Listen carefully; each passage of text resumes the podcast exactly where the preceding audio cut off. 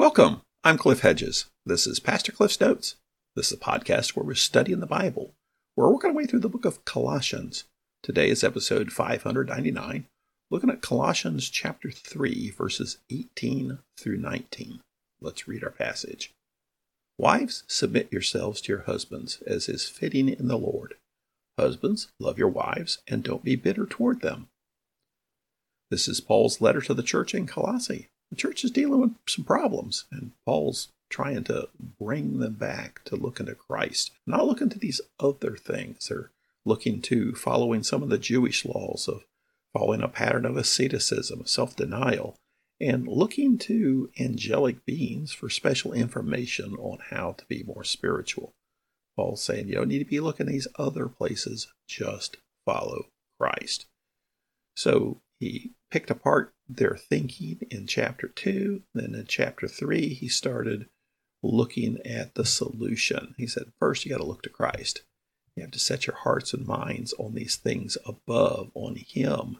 And then you actually have to live like a follower of Christ in basic morality, according to God's plan, and, and with your relationship with one another. Now he's dealing with families, starting in verse 18. Colossians 3:18 through 4:1 is parallel to Ephesians 5:22 to 6:9, and you need both of these to interpret each other. Colossians is shorter in the husband-wife and parent-child section, but is longer in the master-slave section. I wonder if it has to do with the whole issue of Onesimus coming back to Philemon in, in the church of Colossae.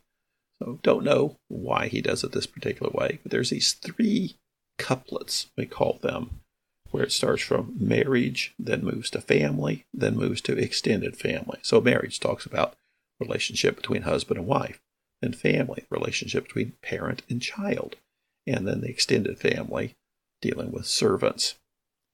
And it's the same pattern in both Colossians and Ephesians. And in each of these couplets, he addresses the one who is to submit first, which commentators say that shows that the real emphasis is on that person, the one who is to submit. So in the husband wife section, the real focus is on the wife. In the parent child, the real focus is on the child. And in the master slave, the real focus is on the slave the one who's called to submit. Today we're looking at verses 18 and 19, the husband wife relationship. And it's pretty short. It is two sentences. Wives, submit yourselves to your husbands as is fitting in the Lord. Husbands, love your wives and don't be bitter toward them. That's pretty short. It's a much longer section in Ephesians chapter 5. And so we'll, we'll look at that some. Begin with the wife. It says, Submit yourselves to your husband. Parallel is Ephesians 5 22 and 23. Only two verses in the Ephesians part. And the key word here is submit. Submit's a word we generally don't like because we don't like to submit.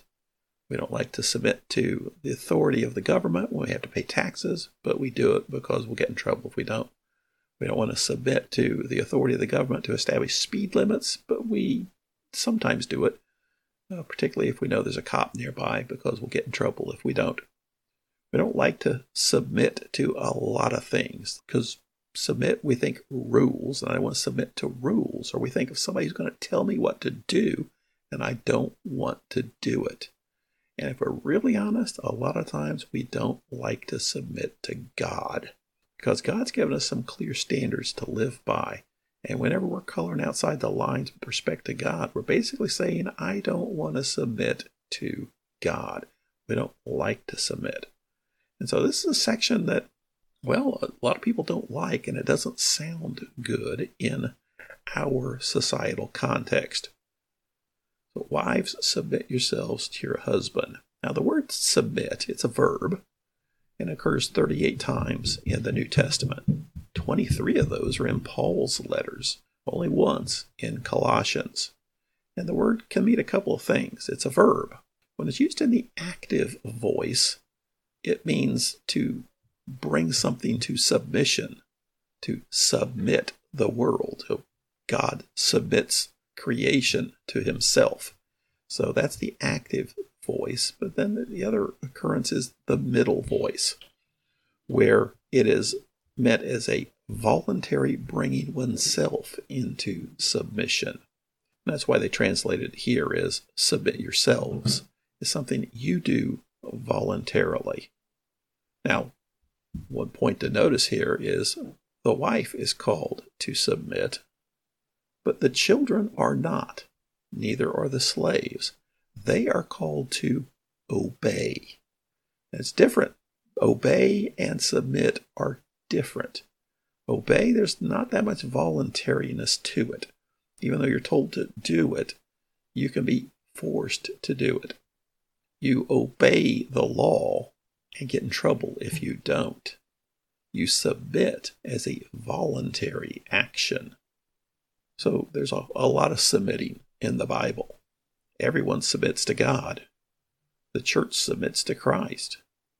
People of the church submit to the church leaders. Christ submits to God the Father.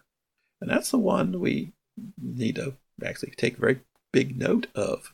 Christ submits to the Father.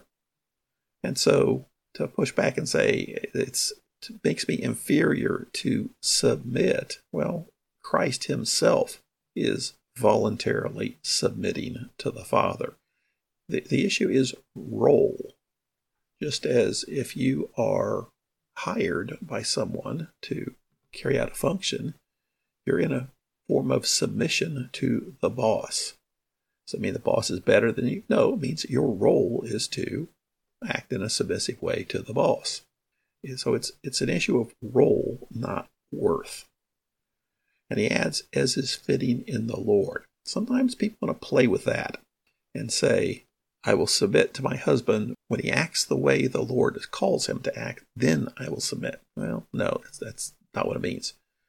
Or I must submit to him as I even to submit to the Lord. No. What I'm saying is, is as is fitting in the Lord. That is, as appropriate. It's appropriate in the way the Lord has set things up in his creation for these roles to take place. So, what does submit do? Does that mean do everything your husband says? No, that's obey.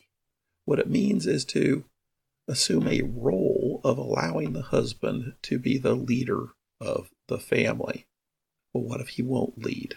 Well, you do your best. Unfortunately, it takes two to make this really work well. Because then he talks about husbands in verse 19. He says, Husbands, love your wives and don't be bitter toward them. So don't be bitter toward them. It can also be translated, don't be harsh toward them. That is, telling them what to do. So he specifically told the active command there is love your wives. There's a lot of household codes of conduct that are available in that time period. None of them say anything like this Husband, love your wives. And the word translated as love is agape. So it's not just uh, eros of a, uh, a sexual love towards your wife. It is self sacrificing love towards your wife. And in fact, the section in Ephesians 5, verses 24 through 32, a fairly long section here about the husband, where he says, Husbands, love your wives just as Christ loved the church and gave himself for her to make her holy, cleansing her with the washing of water by the word he did this to present the church to himself in splendor, without spot or wrinkle or anything like that, but holy and blameless. In the same way, husbands are to love their wives as their own bodies. He who loves his wife loves himself. No one ever hates his own flesh, but provides and cares for it, just as Christ does for the church, since we're members of his body. For this reason, a man will leave his father and mother, be joined to his wife, and the two will become one flesh. There's a lot there about loving your wife. And point being, it's a self sacrificing love, as Christ loved the church and gave himself for her. So it's to be a self sacrificing love with the well being of the wife as the primary objective. This is fairly short. It's two sentences. Wives, submit yourselves to your husband as fitting the Lord. Husband, love your wives and don't be bitter toward them. in the section in Ephesians, he sums it up in verse 33. He says, To sum up, each of you is to love his wife as himself, and the wife to respect her husband. Emerson Eggerichs wrote a really great book called Love and Respect, and it's based on Ephesians 5:33, the call for the husband to love his wife and the wife to respect her husband. Sometimes uh, some wives push back against that and say, "I will respect my husband when he earns it." Well, you wouldn't you would not like if your husband said, "I will love you when you deserve it." This is a command to each. Husbands, love your wives unconditionally, and there is no other answer. Wives, respect your husband unconditionally, and there is no other answer. So Emerson Eggerichs' uh, book, Love and Respect, is all about that. It's a really good book, and I recommend husbands and wives go through it together. In that he, he paints a picture of what this actually looks like. And the big question is Does the wife feel loved? And does the husband feel respected? And if you're both doing that and you're both getting your love and respect tanks filled on a regular basis, that's when the magic happens and you really have a good marriage with one another. Where you talk about it and iron out these issues and help each other grow in the Lord. One of your goals as a spouse should be how can I help my spouse grow in their relationship with Christ? It's not by hounding, not by nagging, but by praying and by example and by jointly endeavoring to know the will of the Lord. So, this section here, the husband and wife couplet, the challenges for the wives to submit to the husbands, and the husbands to love their wives.